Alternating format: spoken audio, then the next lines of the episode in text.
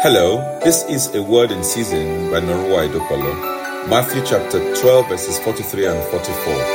When the unclean spirit has gone out of a person, it passes through waterless places seeking rest, but finds none. Then it says, I will return to my house from which I came. And when it comes, it finds the house swept, empty, and put in order. Today, we want to look at some of those doors through which demons can access a person's life. I'd like you to take note of these doors both in your life and more particularly in the lives of our children.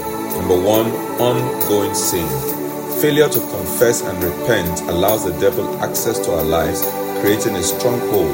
Blatant rebellious sin or persistent hidden sin can serve also as a demonic entry point. Number two, traumatic experiences.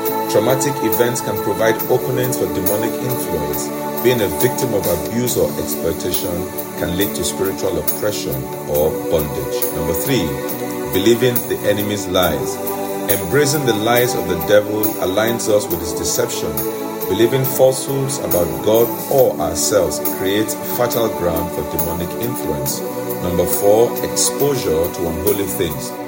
Engagement with unholy content such as pornography, horror movies, or dark music creates avenues for demonic influence. And this is so, so crucial in, in this in our times where there seems to be no line of demarcation anymore. Number five, withholding forgiveness. Having bitterness and resentment or unforgiveness towards others is an open door for evil spirits. I encourage you to read the parable of the unmerciful servant found in Matthew chapter 18 at the parable's end, the unforgiving servant is put into a prison to be tormented. Shall we pray? I want you to say, Father, any such doors opened in my life or in the life of my loved ones, let them be closed right now in Jesus' mighty name. Amen.